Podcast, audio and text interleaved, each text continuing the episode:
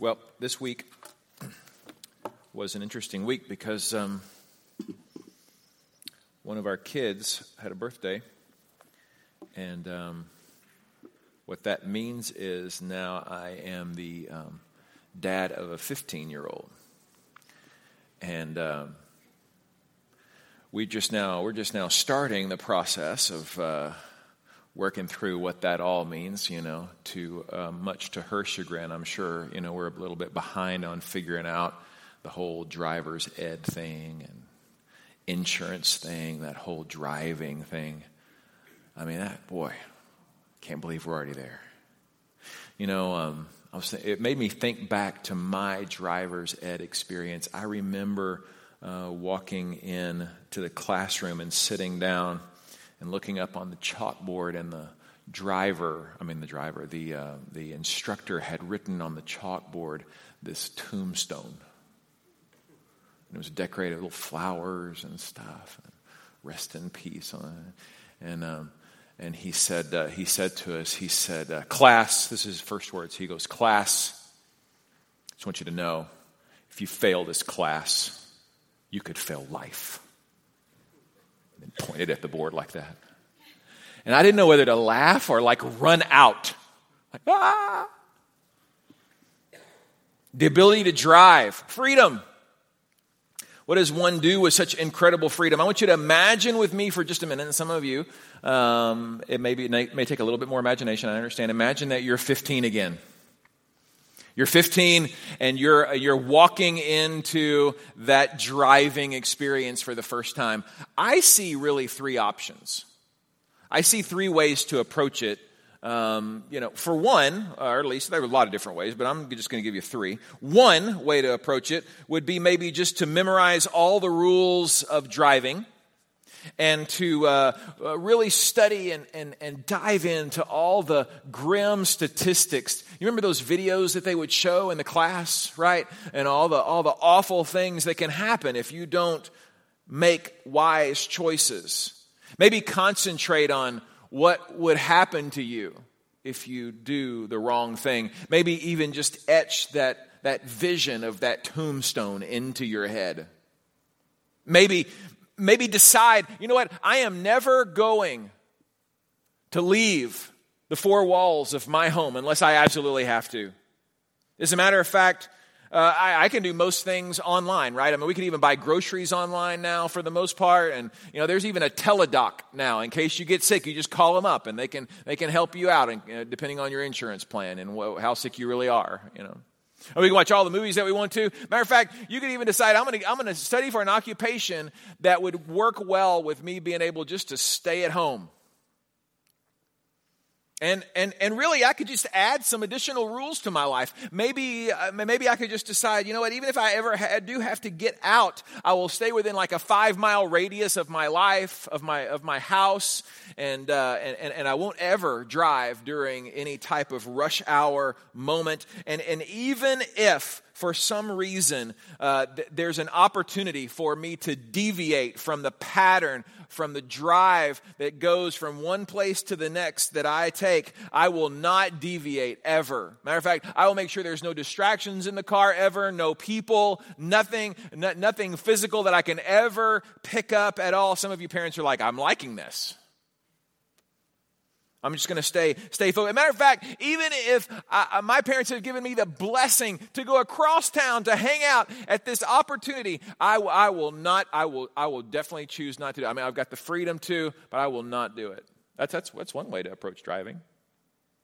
Eh, there's another way. You could choose that, that, that this newfound freedom was, was just an opportunity to throw caution to the wind.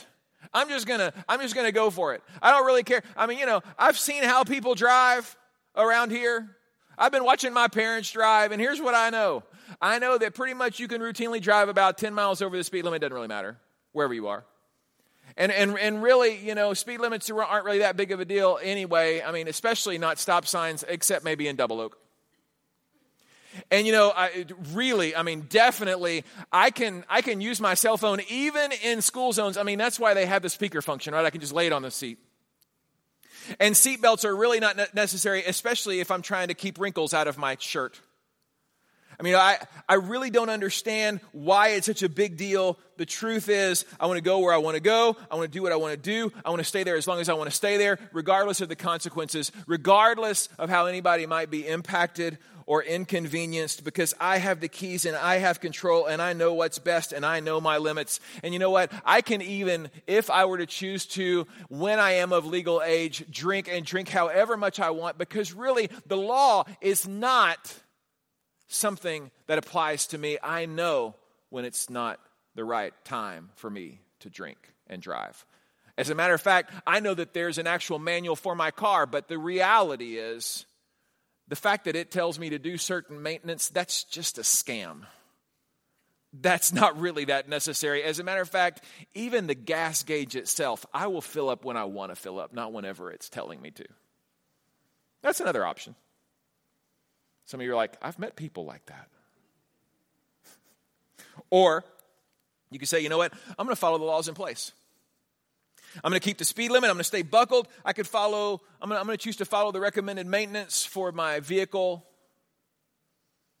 I'm even going to gain my parents' trust by being where I said I would do and doing what I said I would do when I was there and coming home whenever I told them that I would come home. And I would do that over and over and over again so that over time, I would gain even more freedom and more opportunities to see and experience and do amazing things with that freedom. Three different ways that you could, you could approach it if you were to be 15 again. In the fifth chapter of Galatians, Paul addresses uh, these three options. I know you didn't realize there were cars back then. But uh, it's to these new card carrying Galatian drivers of this thing called the Spirit led life. And he speaks to them in these different categories, you see. Some of them had turned their license to drive into this legalistic lifestyle that completely stole the joy from them that Christ had intended them to experience. And instead replaced it with a life filled with fear fear of what might happen to them, fear of what other people might think about them, fear of what God might do to them if for some reason they dinged up this new faith mobile that they're driving. This chapter begins with a continuation uh, of Paul's commentary regarding their legalism. It says in Galatians 5:1, "For freedom Christ has set us free. Stand firm therefore and do not submit again to a yoke of slavery." Paul is just recapping if you've been hanging with us for the first 4 chapters, he's just recapping where we've been, right? He's recapping that, hey, here's the truth Jesus is the one who makes you free. If we go back a little bit, we were, we are reminded in Galatians 1 6, he went so far as to say, Listen, here's what you've done, Galatians. You have followed false teaching to the point that you are completely, you are following a completely different gospel. In chapter 2, remember, he, he says to them, Listen, here's what's happened to you. You've been, and he uses the word, remember we studied this, bewitched. You've been tricked into believing something contrary to the truth. The truth is that the church at Galatia was being taught that in order for a person to be a Christian, yeah, they would place their faith in Christ, but then they would also need to submit to and observe the rituals and regulations of religion, like circumcision and the Levitical law, and the list went on and on and on and on. There's a Baylor professor named Dr. Robert Roberts who wrote a description of this way of living, and I'll spare you the lengthy description and just give you these two little sentences he said he wrote you don't have to th- about legalism he said you don't have to think subtly or make hard choices, you don't have to relate personally to a demanding and loving Lord. You see, because all I have to do is just keep on doing the law thing. Just keep on doing the law thing. Just keep on doing the law thing. Paul writes in 2 Corinthians 3 6, it's Jesus who has made us sufficient to be ministers of a new covenant, not of the letter, but of the Spirit. For the letter kills, but the Spirit gives life what Paul is telling the Galatians, even in this passage, is listen, same thing he's telling the Corinthians don't allow the letter of the law. Don't allow the letter to be what is killing you because the spirit is what gives life. Galatians 2:20. We looked at this a couple of weeks ago. I've been, I've been crucified with Christ. It is no longer I who live, but Christ who lives in me. And the life I now live in the flesh, I live by faith in the Son of God who loved me and gave himself for me. I do not nullify the grace of God. For if righteousness were through the law, then Christ died for no purpose. He says, listen, don't be bewitched. Actually, Christ alone, He is sufficient. If we drive our faith mobile in such a legalistic way, we never really experience the life God designed us to live it. We've been talking about this. We miss the joy, but unfortunately, we don't miss the negative consequences.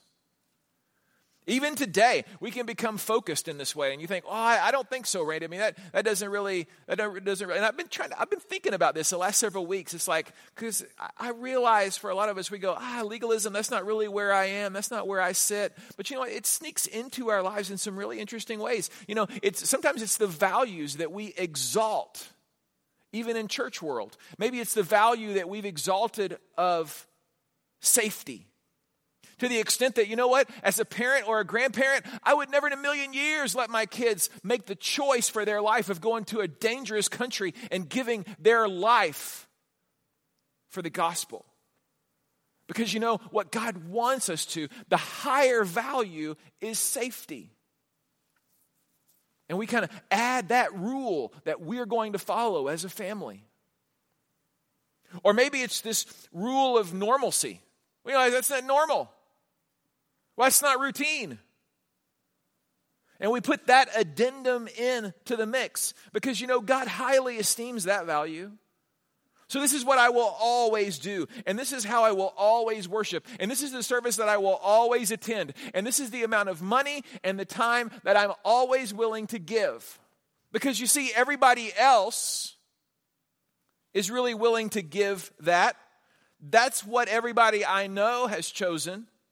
And so that's what's normal and that's what's appropriate. And that value that I've placed there is something that I have as an addendum added on to the way that I live my life in Christ. Don't mess with it. Don't mess with those things. That's the norm or the routine for me. Because if you mess with them, I'll leave this church. Or better yet, I'll help you leave this church. I've told you before about some influential people that uh, were in this particular church I served in. Uh, once I was I was youth pastor of this of this one church, and and uh, we, made some really crazy decisions. Right, uh, we being uh, me, and um, what uh, what I chose to do is I chose to actually, as the students led worship several times on Sunday morning, lead worship with drums on stage. Step back, kind of crazy, right? And then, in addition to that, and this was like the double whammy, we did a summer camp uh, that year. Actually, it was a spring break camp. And over that spring break, I kind of, at the very end of camp, to kind of celebrate the decisions that were made, shot off some fireworks. And spending that money from the budget on fireworks and putting those drums on stage got me in trouble with some power brokers in the church. So much so that they, uh, they got the ear of some people on the missions team, and they all met together for about three hours to talk about how much they loved me. Um, and, uh, and decided that it would be a really wise thing to, uh, in their perspective, uh, just withhold any mission funding for me for the coming year for anything that I wanted to do, which, you know, makes totally good sense, right?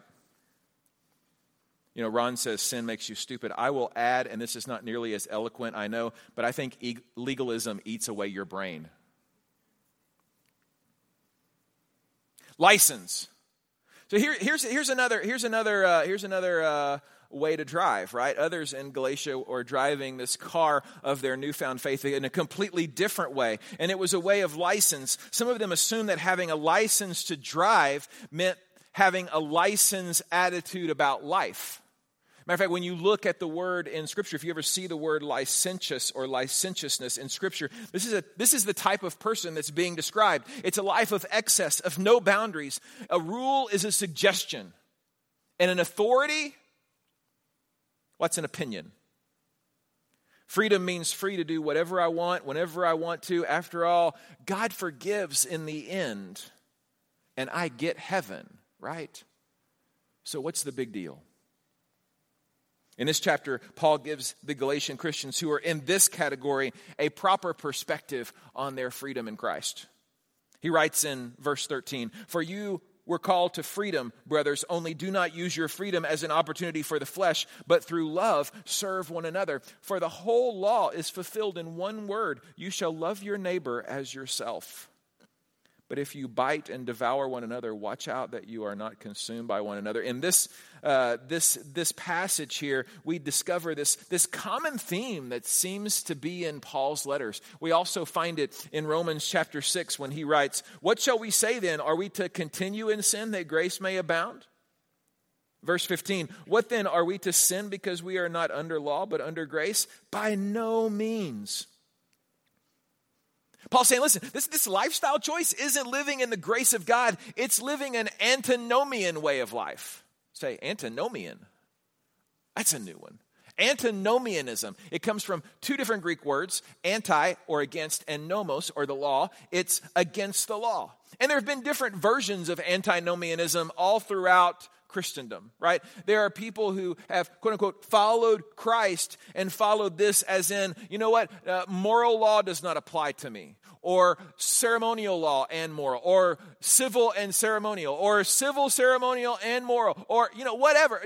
Just you, lots of different ways in which manifestations of this. But the bottom line is, it's taking a biblical teaching to an unbiblical conclusion. Where does it start? It starts with the Old Testament law it, it can't save us. It isn't enough. Jesus does. But then it doesn't stop there. It concludes with, well, therefore, the law isn't something that we are bound to or should be constructed to in any facet whatsoever. Matter of fact, we should be absolutely, completely, totally free. Forget about the fact that moral and civil and even ceremonial laws, all in the Old Testament, pointed to what? To the heart of God. And to basic principles of how we should relate to God and relate to others, in spite of the fact that in the 21st century we don't have women in our church going once a month to sacrifice two turtle doves. In spite of that, you see, the whole Bible is pointing us to the heart of God even in these laws and in this version of Christianity, what ends up happening is feelings end up trumping everything. This lifestyle leads to a lack of discipline and also, really, excessive and overindulgence. What I want trumps what God wants. I know God says, Be holy, for He is holy. But you know what? Here's the truth. What I believe the truth is, is that God sees me as holy in Christ, regardless of what I do. Therefore, it doesn't matter what I do. This way of thinking always ends in disaster. It, it, it, does it, it takes us all the way back to Judges 21, 25, right? I mean, we go to the book of Judges, and what do we see? It says, if every man does what is right in his own eyes, what's the result? The result at that time was anarchy. And it's true for us today as well. Oftentimes, at the heart of this controversy, culturally, we hear people saying, But God surely, surely just wants me to be happy. I mean, that's, that's what He really wants. I mean, He loves me so much, He just wants me to be happy. And somewhere, we miss the holiness and we miss the joy. And we actually somehow flip around in our mind joy and happiness. You know, happiness is so circumstantial, and yet for joy, we have been bought with a price. And what is joy? It's a deep, settled confidence that a loving Heavenly Father is in control of every portion of our life, no matter what the circumstances are. Doing what is right in my own eyes. That's just what? That is pride on full display. And as this chapter unfolds, Paul springboards into a look at where our pride, our selfishness takes us and what we begin to see is whether it's legalism on one side or license on the other, both miss the mark. They're not what Christ purchased on Calvary. When we drive that way, we miss God's best. We miss His plans for us. We miss living under His provision and protection. Why? Because at the end of the day, if we drive on either one, you know what we discover?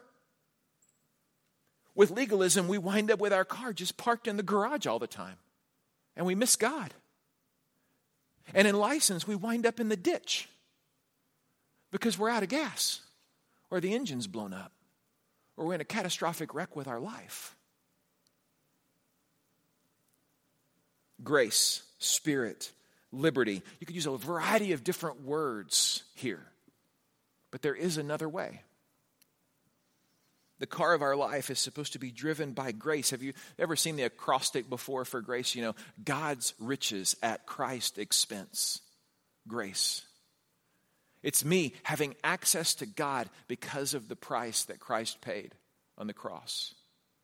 It's that I have access to everything that I need to live in this life all the joy, all the peace, all the love because His Spirit lives in me. And so, as we begin to turn the corner and really close out this chapter, we're getting close at least in chapter 5, we find Paul showing us that a liberated life is driven by the Spirit while everything else does what? It just feeds our flesh.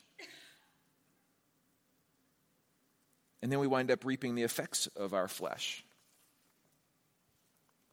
And so there's this battle that rages, and he, he starts to toss in. I believe it starts in verse 16. Yeah, from verse 16 all the way to 25, six different times. You know what Paul talks about? He talks about the Spirit. He says in verse 16, live by the Spirit.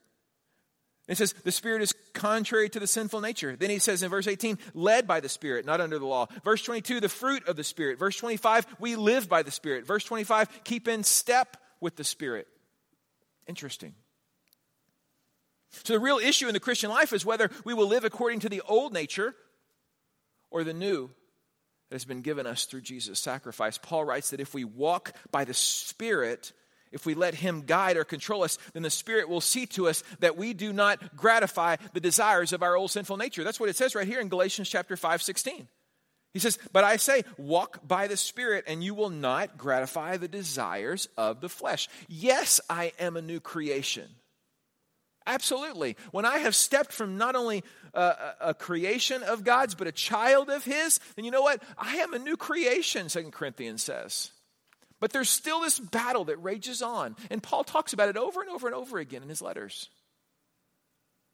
As long as our sinful nature is in control and its desires are expressed in our actions, what happens? There's this destructive list of rotten fruit that begins to be displayed in our lives. Matter of fact, there's a list of it right here Galatians 5. We keep reading. Now, the works of the flesh are evident sexual immorality, impurity, sensuality, idolatry, sorcery, enmity, strife, jealousy, fits of anger, rivalries, dissensions, divisions, envy, drunkenness, orgies, and things like this. What a list. It's funny, whenever the Disney cast on Descendants was dancing around at the beginning of the service, singing their rotten to the core, that's a beautiful song, right? But I bet none of us had those words in our thoughts as we were listening to them sing. Because you know what? Our, our world makes that look so very different, doesn't it? Until we start to read, read the description of that rotten fruit. But a life that's driven by God's Spirit, you know, it, it also produces fruit love, joy, peace, all those things that deep down inside we desperately want. This fruit stands in stark contrast to the fruit of the sinful nature. But it's only produced when we keep in step with the Spirit of God. How do we do that? We're going to jump in there in just a minute and find out as we conclude the service. But before we get there, let's look at this list. I love this list. But the fruit of the Spirit is love, joy, peace, patience. If you know the song, you can sing it now kindness, goodness, faithfulness, gentleness, self control. Against things there is no law. And those who belong to Christ Jesus have crucified the flesh with its passions and desires. If we live by the Spirit, let us also walk by the Spirit. So, what's the plan? How do we do it? How do we stay in that list and not the other list? As I was finishing up studying this and thinking through, well, how, what's a, what's a good way for us to keep all of this together and understand how, how do we do this? How do we, how do we not feed this and but we feed that? It, you know where God took me? He took me to John. He took me to John chapter 15. And, and, and there are a lot of commentary, comment, commentators that actually do link Galatians 5 with John, John 15. Because there's a lot of similarity here as it speaks about fruit. Matter of fact, quite a few commentators that I read actually agree that yes, in, in fact, the fruit that is mentioned here, it does make sense to equate it as fruit of the Spirit. Others look at it as broader, and I get that too. Let's see what Jesus says. I think in John 15, one of the things that Jesus says, a great plan for us, is to stay on the road. To stay on the road. You see that one plan, pretty much our car stays, stays in the garage. The other plan, we just end up in the ditch. But, it, but, but in Christ's plan for us, as we drive this faith life, Jesus says, I am the vine, you are the branches. Whoever abides in me and I in him, he it is that bears much fruit. For apart from me, you can do nothing. As the Father has loved me, so have I loved you. Abide in my love. If you keep my commandments, you will abide in my love, just as I have kept my Father's commandments and abide in his love. These things I have spoken to you, that my joy may be in you, and that your joy may be full. I don't think there's a mistake there that Jesus, as he's talking about the fruit, he emphasizes what? He emphasizes joy. He says, listen, here's what you do. You allow God's Spirit to draw you in. And so we talk to God and we look at His letter. And as we look and investigate His thoughts, we are drawn into it by His Spirit in such a way that we discover it is enlightened to us that we know how we are to live and the choices that we are to make and the ways that we are to be. And the Spirit who lives in us connects with the life giving words that are this living, breathing document, this love letter from our Heavenly Father. And you know what? As those two connect, you know what happens? Here's what happens we start loving what God loves and hating what He hates. And no, I'm not talking about legalism, I'm talking about us knowing Him and becoming like Him having His Spirit open our eyes to see all that we might know about Him and how to be more like Him as we live on this earth. That's remaining in Him. That's walking in the Spirit. Stay on the road, even when the road is rough. John 15, 2. Every branch in me that does not bear fruit, he takes away, and every branch that does bear fruit, he prunes that it may bear more fruit. Huh. So, what you're saying, Randy, is there's going to be times when the road is rough, even though I'm walking this grace path even though I am applying all that God has to say to me, even though I am being illuminated by the Word of God through the Spirit who is in me, bringing all of that to understanding, as I take that and begin to make those steps one at a time with my life, what you're telling me, Randy, is that it's still going to be a rough road at times. Yes, it will. Because in the midst of it all, there's going to be moments where we go, wow, that's a real inconvenience if I take that step. But nobody else is going to take that step. But you know what? It seems counterintuitive to take that step. But you know what? Everything inside of me, matter of fact, the sinful part of me wants to just minimize the risk. So, why in the world would I take that? Why would I take that step? To be truthful on my taxes to have that hard conversation with my kids, to go the extra mile and actually care about what my kids are watching or listening to or where they go. That I would, that I would actually take that extra step to put the software on my phone or the guard around my house and my internet to be protective, that I would do that. You know what? That takes a lot of extra effort, and nobody else is really doing that, and it becomes difficult. And my kids are always asking me, Can you get me this? Can you get me that? It's easier just to let it all be open, you see. And yet, what God calls us to is to guard their hearts and to move our family toward holiness. And to move in the direction that our lives and our kids' lives and our grandkids' lives look more and more like Jesus. But you know what? That's counter to the rest of the world. And it's rough. And other people around us, eh, they, they don't think that makes a whole lot of sense. Because why in the world would you not let your eight year old watch that movie? Everybody is. So, yeah, the, the road gets rough. But then also, along that road, here's what we do as we start to see God's Spirit in us active. What happens is we become always ready to brake for those in need. John 15, 12. What's Jesus saying here? This is my command. He's still talking about fruit. This is still the context of fruit. This is before Paul ever wrote about it. But Jesus was talking about fruit. He understood what was going to be produced in our lives as our lives came into contact